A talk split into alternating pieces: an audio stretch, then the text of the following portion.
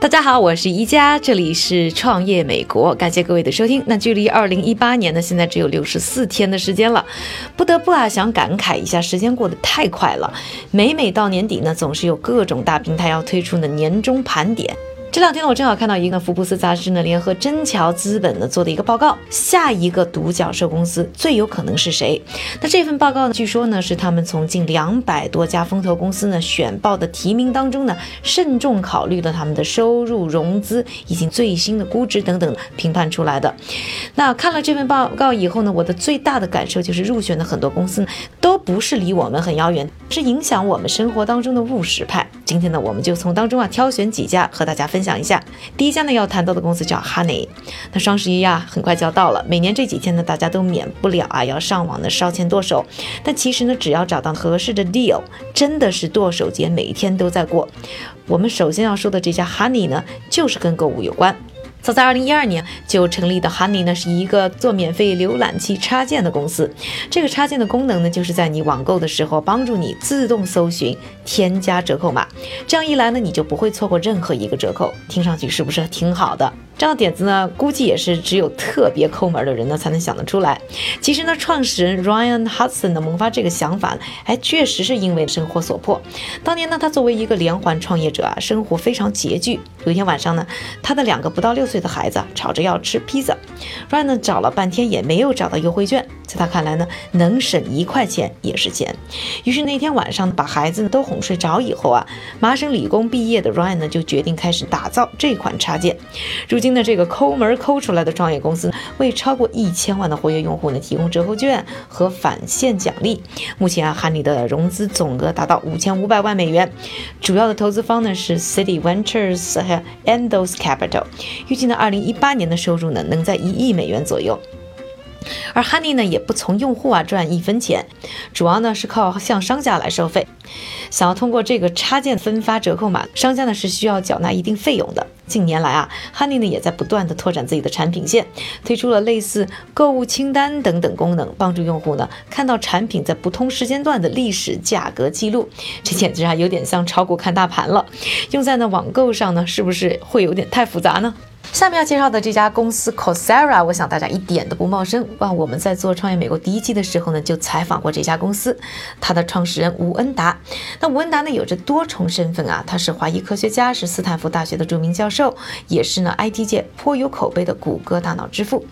在二零一一年的时候，有一次呢，斯坦福把吴恩达的课放到了网上，没想到一下子就吸引来了十多万的学生。要知道这个数字需要他在斯坦福教上两百五十年的课才能凑齐，这让他看到了网络教育的潜力。这可以让普通大众，而不只是一小群精英，获得良好课程和接触呢优秀教授的机会。于是，二零一二年的时候呢，吴文达就和他的创始人 Daphne Collar 联手创办了采用慕课教育模式的 Coursera。创办 Coursera 初期呢，吴文达只有一万两千美元，带着六个人的团队。Coursera 上线之后呢，靠着他和 Daphne 教的课程，就在四个月的时间里获得了百万的用户。如今啊，Coursera 拥有一百五十个国际大学合作伙伴，一千四百个企业客户和三千六百万注册用户。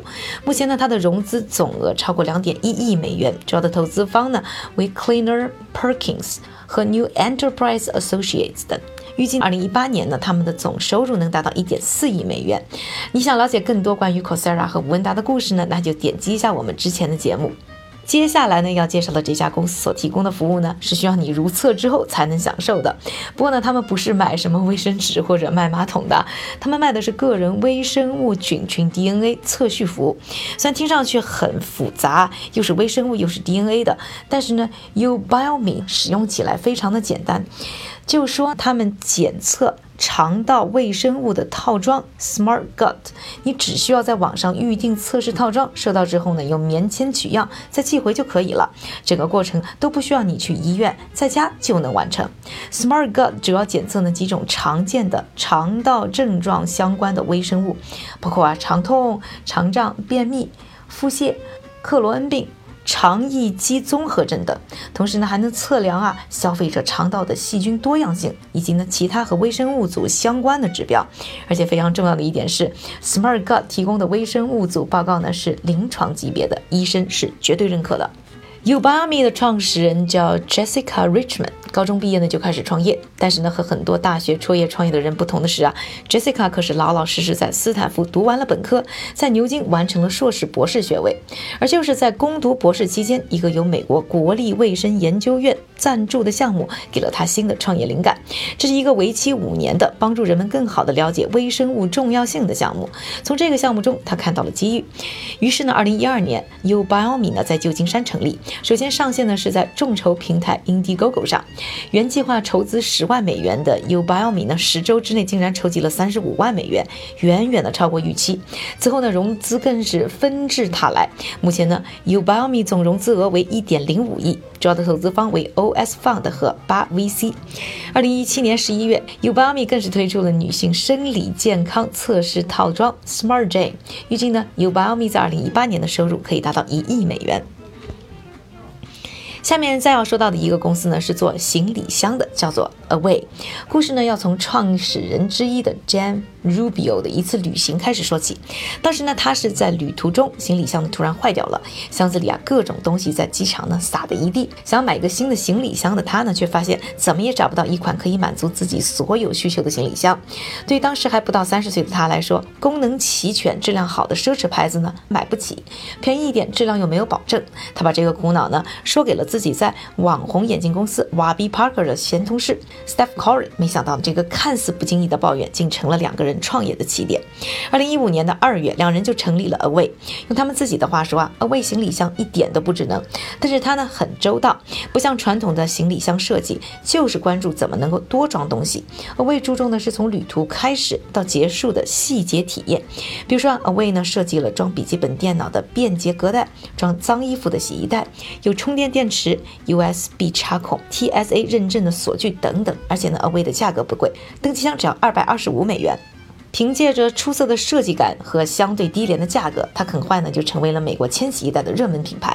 而除了设计和价格上的优势，Away 的成功还有另外一个原因，就是对于消费者群体的建立。他们鼓励消费者在网上分享自己和 Away 行李箱的旅途故事。翻翻 Away 的 Instagram，你就会觉得这不太像是一个卖箱子的公司，更像是一个旅行网页。而看着这些来自真实消费者的故事，就成了持续启发大家走出世界去看看的灵感。用两位创始人自己的话说，他们卖的不是箱子，而是体验。如今，Away 也在纽约、旧金山、奥斯汀等地呢开了实体店，其中在纽约 SoHo 附近的门店只用了百分之三十来展示行李箱，剩下的百分之七十的空间都是通过装潢设计来刺激消费者去旅行的向往。